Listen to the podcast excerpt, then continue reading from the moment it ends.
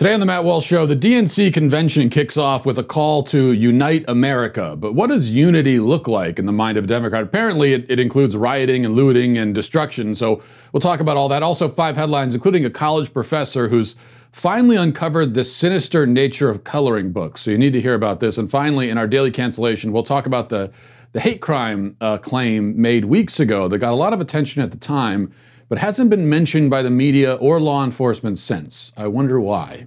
So all of that is on the way, but we start here. The Democratic Convention, as mentioned, kicks off tonight.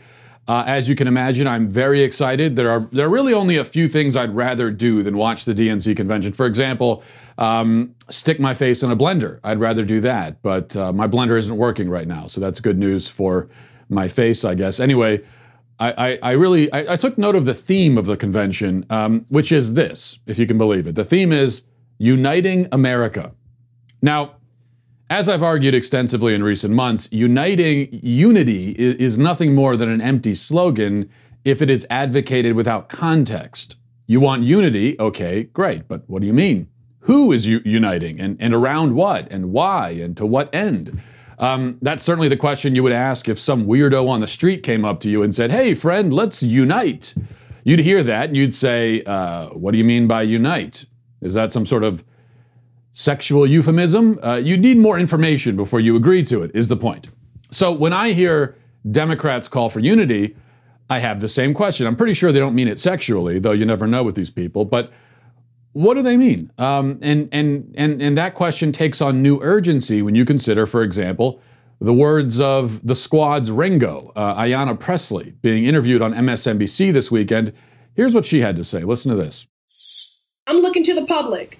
You know, this is as much about public outcry and organizing and mobilizing and applying pressure so that this GOP led Senate and that these governors that continue to carry water for this administration, putting the American peoples in, in harm's way, um, turning a deaf ear to the needs of our families and our communities, hold them accountable. Well, make the phone call, send the email, show up. You know, there needs to be unrest in the streets for as long as there's unrest in our lives. And unfortunately, there's plenty to go around. She wants more unrest in the streets. She's not satisfied yet. Pressley sitting on her comfortable perch far away from the burned out neighborhoods, the boarded up stores, the looting, the rioting, the assaults, the murder, the children in cancer treatment centers laying in their beds in terror as they listen to the gunshots, as we talked about last week. Pressley insulated from all of that, insulated from the chaos and death and destruction, wants more of it, wants it to continue. That's her unity. And uh, she's not alone in the Democrat Party, not at all. In fact, her view is mainstream, is more than mainstream, is the only acceptable or only accepted view, in fact. Another example a few days ago, BLM activists stormed a suburban neighborhood in Seattle and demanded that um, white people give up their homes. Listen to that. Give up your house, give black people back their home.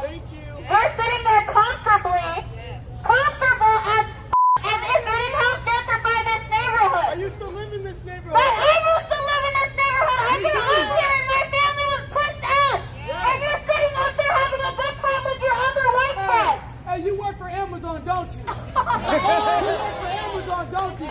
Because the majority of people that live in the Central District now work for Amazon because it's an easier commute to downtown for them. Well, guess what? The guy you work for is part of the problem, too. Yeah. So, so let's not act like you just are oblivious to this because you knew about it all along and you were okay with it. But guess what? We're not. And we're bringing it to your front door. So what the are you planning to do about it? Guy in the window is calling the cops. I don't care. The cops? And now we're turning the lights off because we called you a gentrifier. No! Take accountability! How do you plan to a black neighborhood that you, you obviously are part of gentrifying because you live here now. You notice how having a good job is literally a joke to these people. You guys have jobs at Amazon where you support your families. Losers. But what you have here really is a gang of overgrown children, a gang of clowns and losers demanding that they simply be given what other people have worked for. Now, Alexandria Ocasio Cortez was recently asked about asked about this, uh, this, this incident by reporters, asked if she condemns what these BLM children are doing. And here's what she said this is the quote Since this is happening in Seattle, I don't have as close of a view on what's happening. Of course, I represent New York's 14th congressional district, so I don't know the details of the protests that are going on. But I think what's really important is that we make sure people are safe, and it's important for us to enact legislation and policy that actually addresses the core reason behind all of this kind of disruption that's happening. Uh, and then she added, uh, until we do that, this is going to keep occurring, whether we want it to or not. Whether we want it to or not. Well, she wants it to. That much is clear. Um, now let's let's look at some other examples of this unrest in the street that the Democrat that the Democrat Party explicitly endorses and encourages.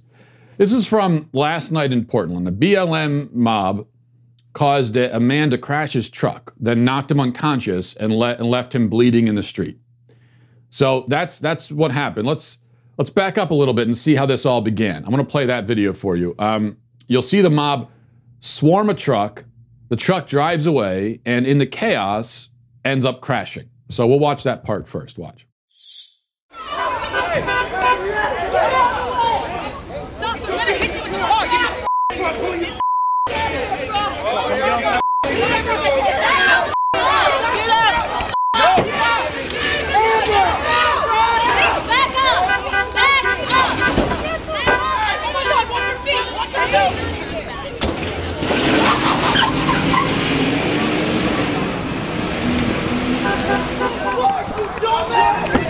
Back up, back up, back up!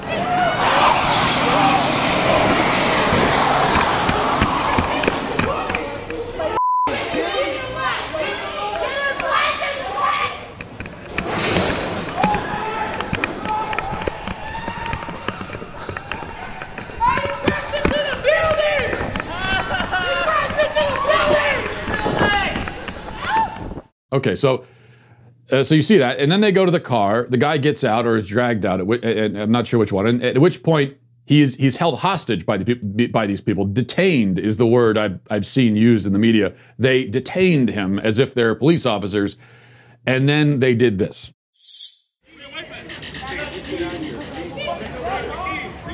Hey, bro, you're not leaving, bro. You're not leaving.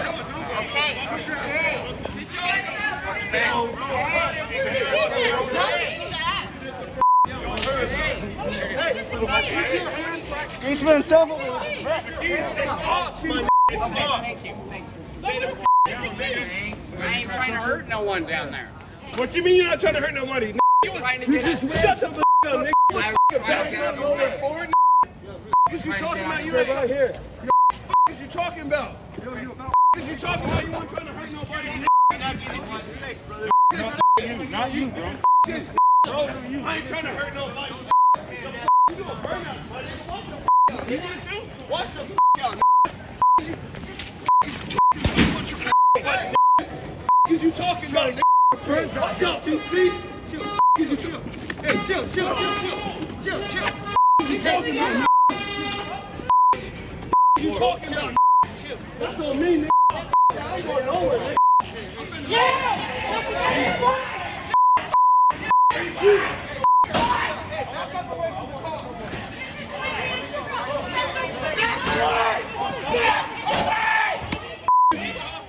And after all of that, of course, they robbed his truck because uh, why not? All in the name of justice, okay, just so you know, and because of, you know, George Floyd or whatever.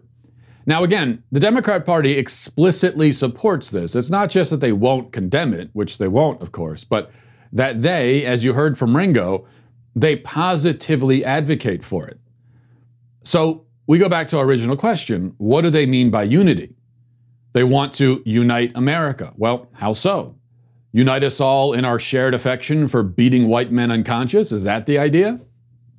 Well, sort of, yeah. For Democrats, when they say unite, if you do not share their ideology and affirm it absolutely, and especially if you're not an approved if you're not in an approved vic- victim group, then they're not looking to unite with you, but rather to unite around a shared hatred of you. For the left and Democrats, the uniting principle is one of vengeance and hatred. And it's vengeance against and hatred of you. That is their unity. Why do you think they won't stand for the anthem? Because it's too inclusive. Oh, say does that Star Spangled Banner yet wave over the land of the free, the home of the brave? That's far too unifying. It includes too many people. That's their beef with it when it comes down to it. So a unity convention for Democrats is like a, a dinner party for cannibals. They may invite you to the table, but it's only because you're on the menu. Unity for them is highly specific, highly exclusionary, and anyone who doesn't pass the litmus test is an other, a villain, and they are deserving of any fate that befalls them, including being knocked unconscious in the street. That is the Democrat Party. That is what it stands for. That's the vision it has for this country. And we have seen the vision increasingly realized recently. Voters now just have to decide if they want more of that. Now let's get to our five headlines.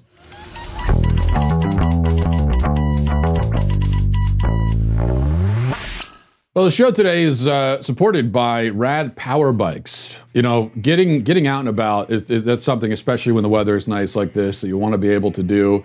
Um, and uh, you know, maybe it starts to start cooling down a little bit. We get into the fall, great time to be out and about.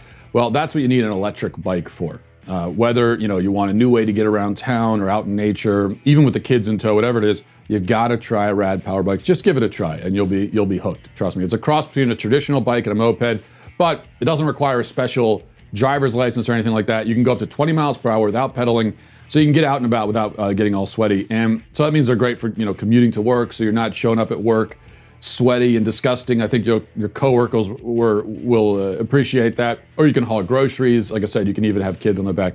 Unlike other e-bikes, they're actually affordable. Plus, to show appreciation for those that service, Rad Power Bikes is offering $100 off all e-bike purchases for active um, ex military, first responders, teachers, and students.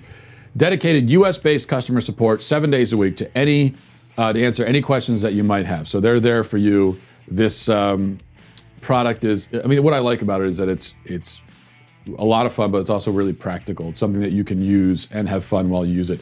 Rad Power Bikes offers flexible financing for as low as 0% APR. And right now, as a limited time offer, get a free accessory with the purchase of a bike. That's right, get a free gift of up to $100 in value and free shipping to the lower 48 states. To get this special offer, text the word bike to 64,000. That's bike to 64,000. Text bike to 64,000. All right, number one, let me start with this. Um, first of all, can I just say at the outset that I, I, I love controversies as much as the next guy, more than the next guy probably. Uh, I live for it. It's great. People fighting, disagreeing, getting all offended about stuff. I'm into it. I really am. But every once in a while, a controversy pops up that I just can't get into. I can't bring myself to care. And we are in one of those news cycles right now, and it's really killing me. This Postal Service stuff. There's a lot of controversy surrounding the Postal Service and mail in voting. And I, I, I, can't even continue talking about it right now because I might fall asleep in the middle of, of speaking. That's how boring it is to me. I've tried working myself up about it. I really have. I've, I've practiced it. I was in the, mor- the mirror this morning practicing, like getting angry. Ah, this, the Postal Service. Ah, I'm so angry. And I couldn't, I just couldn't do it. I tried.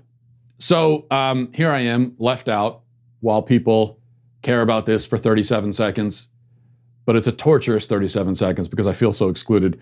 But all of that said, I did appreciate this at least. This was um, the the closest I could come to being interested, which is right here. Uh, you can see the footage a protest at the Postmaster General's house. These are people who are concerned that their ability to vote by mail is being blocked by Trump and the general. I don't know if he's a real general, but uh, anyway, that's what I call him. But the funny thing, of, of course, is that they want to do mail in voting because they don't want to have to go out in public and vote because they're afraid of the virus, yet they're out in public in a large group protesting that they might have to be out in public in a much smaller group to vote. So it's just, it, it's, it's, this is really, this is part of the scientific discovery process that's been very interesting, uh, really, really fascinating, frankly, to learn more and more about this virus each day. Because at first we thought, you know, it's a virus, uh, it, it, can infect anyone really. You know, certain demographics are not as susceptible, of course, like children.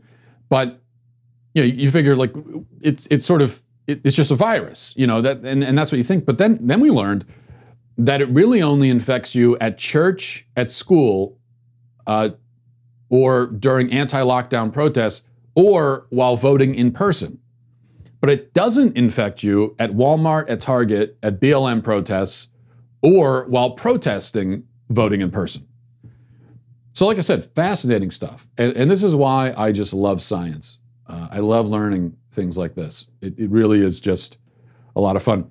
Number two, here's a better controversy. This is more my speed. Father James Martin, uh, Jesuit, of course, is going to be speaking at the DNC, uh, I think on Thursday. Martin, despite being a Catholic priest, is known for his far left activism. Uh, and in fact, as a Catholic, it pains me to say that we, we, might be reaching a point where I don't need to say despite anymore in that sentence. But anyway, um, th- this is the guy, for example, who sent out a tweet after George Floyd died asking for George Floyd to intercede for us in heaven. He, he literally tried to canonize George Floyd via tweet. He's also a big LGBT activist, big into leftist causes in general. So, on one level, it makes sense for him to speak at the DNC, but on another level, he's allegedly a Catholic and allegedly a priest. Um, and you can't really be either of those in good standing and have anything to do with the modern Democrat Party. The modern Democrat Party is expressly opposed to Catholic teaching, Christian teaching, biblical teaching. And there are, of course, many examples of this, but we don't need to go any further than the Democrat Party's stated official position that children in the womb at any stage and for any reason can be executed.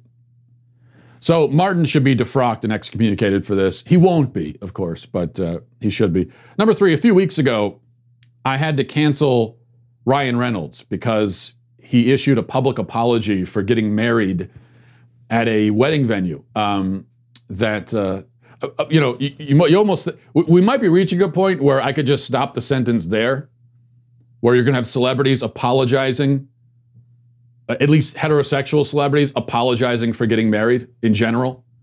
Uh, I, we, we, we, might we might be reaching that point, but we're not there yet. So he got he, he apologized for for getting married at a at a wedding venue that used to be a slave plantation 150 years ago. Uh, he apologized for that for some reason, because apparently now you know you you can't uh, even if a place is a very pretty venue and there's a lot of great scenery, if bad stuff happened there a century and a half ago, you're not allowed to get married there. Um, so, you know, before you get married anywhere or really go do anything anywhere, like go for a picnic, anything, um, you need to research, do Wikipedia, go to Google, maybe do an archaeological dig to see what happened, and then you can have your picnic. Um, but now Reynolds is begging to be canceled again, really. The premier of British Columbia, for some reason, held a press conference begging Ryan Reynolds and Seth Rogen to help him fight the coronavirus. Because, of course, in a medical crisis, the people you want to call are the guy from Deadpool and the guy from Knocked Up. Uh, here, here's, here's the premiere. I've been talking about the importance of making sure that younger uh, demographics are hearing the message. This is a, a call out to Deadpool right now. Uh, Ryan, we need your help up here. Uh, get in touch with us. Uh, my number's uh, on the internet. Uh, Seth Rogen, another outstanding British Columbian. We need to communicate with people who aren't hearing us the two of you alone could help us in that regard. There's a host of other options available, and we're working as hard as we can to enlist a number of prominent British Columbians and prominent Canadians to help get that message through to the demographic that clearly isn't hearing our message. Now, Reynolds, in true cringe fashion, responded with, for some reason, a fake voicemail. Uh, and this is what that sounded like. Oh, uh, hey, uh, Premier Horgan, Ryan Reynolds here. Uh, I got your message about the thing. Uh, I'm not sure it's a great idea, frankly. Uh, people don't, I don't think they want medical advice from guys like me. No, sir. Um, unless it's plastic surgery, which a lot of people don't know this, but I used to be Hugh Jackman. Uh, you know, in young folks in BC, yeah, they're they're partying, um, which is of course dangerous, uh, and they probably don't know that that thousands of young people aren't just getting sick from coronavirus, that they're they're also dying from it too. Uh, and of course, it's the, terrible that it affects our most vulnerable. You know, BC is that's home to some of the coolest older people on earth. I mean, David Suzuki, did, he lives there. My mom, she doesn't want to be cooped up in her apartment all day. She wants to be out there cruising Kitsilano Beach looking for some young 30 something Abercrombie burnout to go full Mrs. Robinson on. She is insatiable. But here's the thing um, I hope that young people in BC don't kill my mom frankly, uh, or David Suzuki, or each other. I, I, let's not I, let's not kill anyone. I think that's reasonable.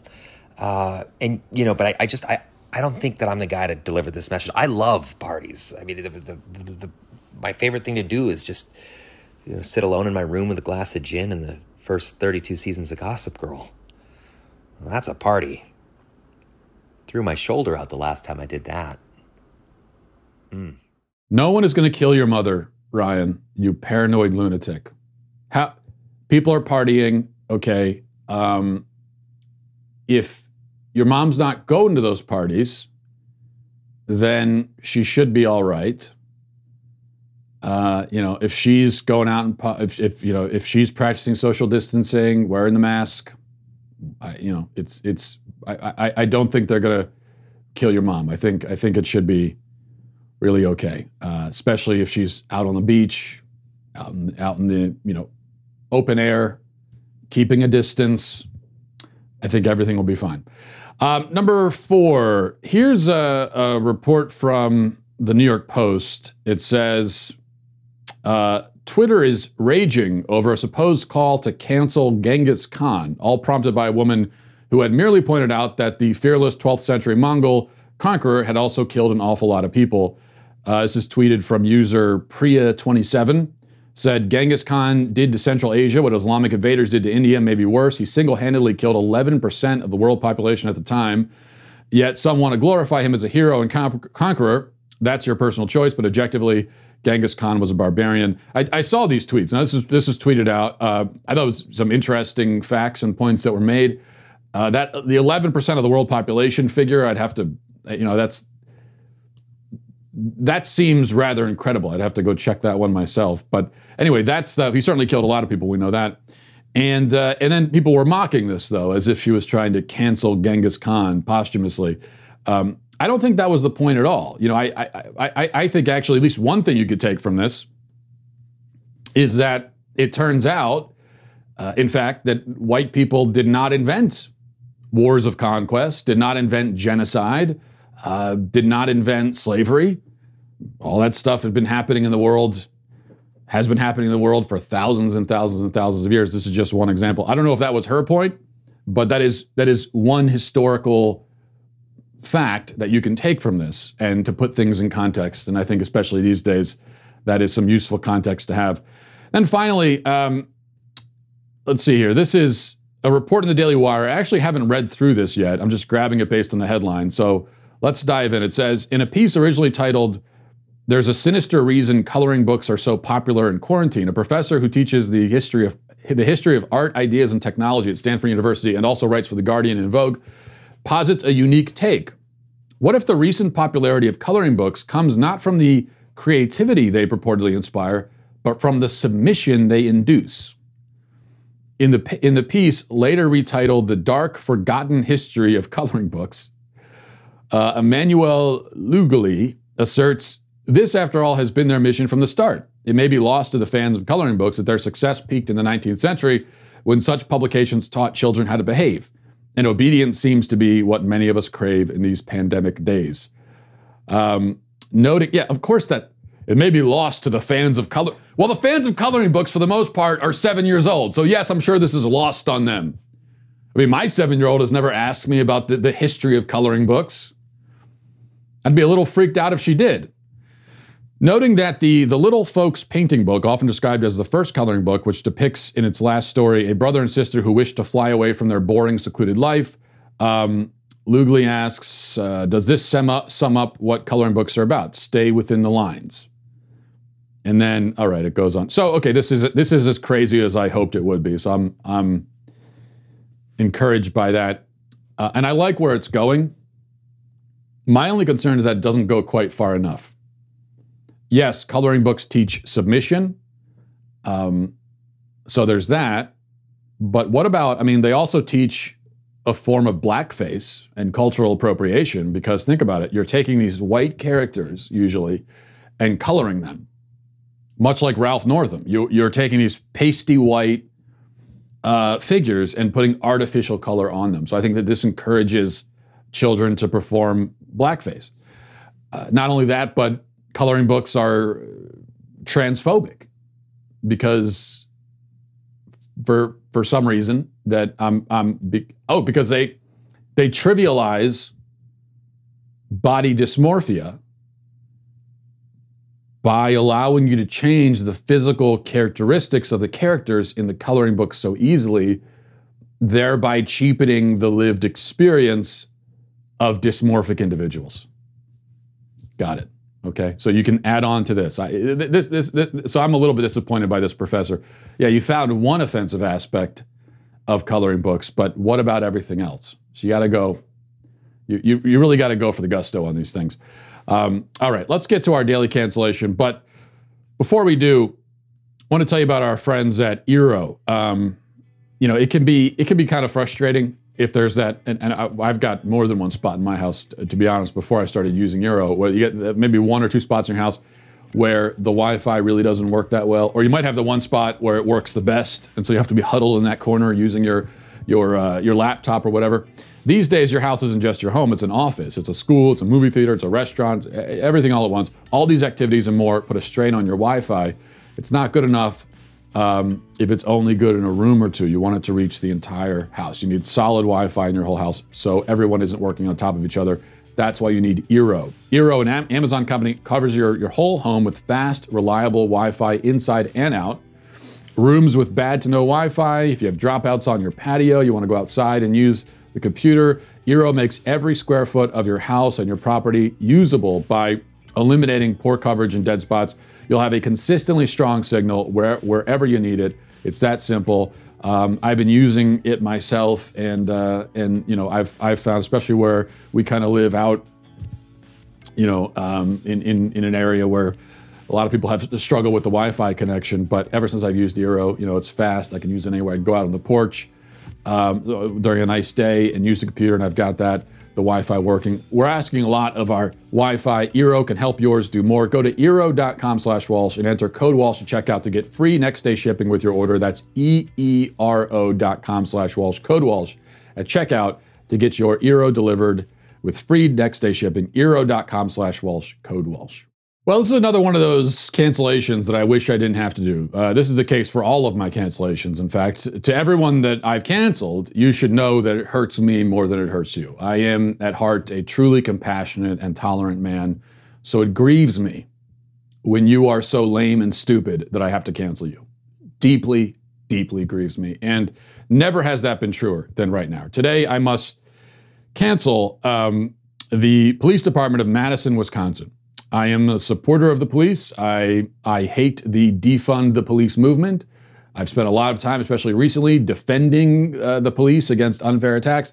But the Madison police must be canceled, even so, and I'll explain why. Um, it stems from a case that I've been following on the show, even if nobody else really has. I, I follow it because I am of the increasingly unique and perhaps bizarre opinion that the truth matters. And in this day and age, when lies and misinformation and propaganda and false narratives are helping to fuel the rapid destruction of our society, the truth has never mattered more, I would say. So let's review briefly. Uh, the case is that of Althea Bernstein, 18 year old Madison, Wisconsin resident. Seven weeks ago, on June 24th, Althea Bernstein claims she was driving through the city at 1 a.m., stopped at a red light, uh, she thinks around West Gorham and State Street in, in Madison and she says that at that moment, four white men um, approached her vehicle. Two were wearing floral shirts and jeans. The other two were dressed in all black and wearing masks. Somehow she knew those two were white also. I don't know how, but that's not the point right now. She says they yelled a racial slur at her, then squirted some lighter fluid on her, and then threw a lighter into the car, which set her face on fire. And she says that she then drove away in shock, eventually made it home, went to the hospital, called the police the next day.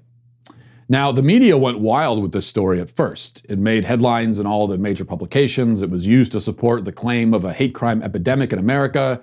Meghan Markle uh, called Althea and, and, spoke with her for 40 minutes, consoling and offering advice, because, of course, Meghan has had to deal with hate crimes herself, like the time that the maid left streaks on the window after washing it. Uh, so she suffered quite a bit in her life. The point is, and, and, and this was a, a, pretty big deal at the time. And, and, and of course, it would be if it happened. Four flame throwing, racist, thugs wandering the street of Madison with lighter fluid, literally, literally setting black women on fire. That's a huge deal. I mean, it, I mean, it's it's it's almost unbelievable, you might say. Of course, there were always some weird aspects of this story, such as like every aspect of the story. It was the middle of the night. She's at a stoplight. These guys show up with lighter fluid. What were they doing? Just hanging out in the street waiting for a racial minority to stop? They doused her with lighter fluid and then and then and then the lighter and then and then she drove away. Why didn't she drive away at some point in the middle of this whole process, which must have taken several seconds at least to unfold? And and how did the lighter even stay lit as it was thrown? Not to mention, where is that lighter now? Does she have it? It must have landed in the car, right? And well, look at the, the picture of her of her injuries. This is strange. She said that, that her face was on fire. Is that what burn marks look like after your face has been ignited? I don't know. Maybe. It's never happened to me, admittedly, but it doesn't look exactly like what you would expect. But then, where are the witnesses to this attack? It happened in the middle of the city, a busy part of town. Sure, it was the middle of the night, but even so. Did no one else see this happen? Did no one else have a, a run in with this group of violent fire wielding Nazis? Did they come out at 1 a.m. with the lighter fluid, attack one person, and disappear forever?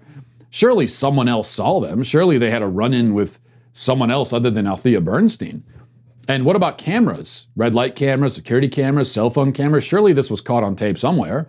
And even if not, surely these guys, this group, are on video walking to the scene or, or, or leaving it.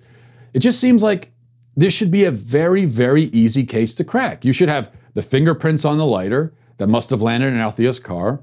You should have some kind of video. You should have some kind of witness. Unless these were special ops Klansmen who rappelled down from a helicopter, then vanished into the night like highly trained Navy SEALs, there would be lots of evidence left behind. And yet, oddly enough, we've heard nothing about this case since it happened. No video has been released, no witnesses have come forward. No one, so far as I know, on social media has said, hey, I, you know, I saw these guys. I, I thought it was weird how they were lugging lighter fluid around at 1 a.m. Nothing. Well, I shouldn't say nothing. Amanda Prestigiacomo at the Daily Wire has the update, uh, such as it is, quoting from a report in the Wisconsin State Journal, which reached out to the Madison police last week. And here's what spokesman Joel DeSpain said as an update. This is the latest we've gotten. Uh, the, the, the update is there is nothing new to release at this time. That's it. That's all they said. Okay, well, thanks, Joel. But how is there no new information? It's been seven weeks. Did you check the tapes? Did you talk to witnesses? There's got to be some information there, right? And if you check the tapes and talk to people and witnesses and, and came up with nothing, then that also is information. Really important information. But you say nothing? No information one way or another? You've been investigating this for seven weeks and you know absolutely nothing at all about it? Really? How? Here's another weird thing about this.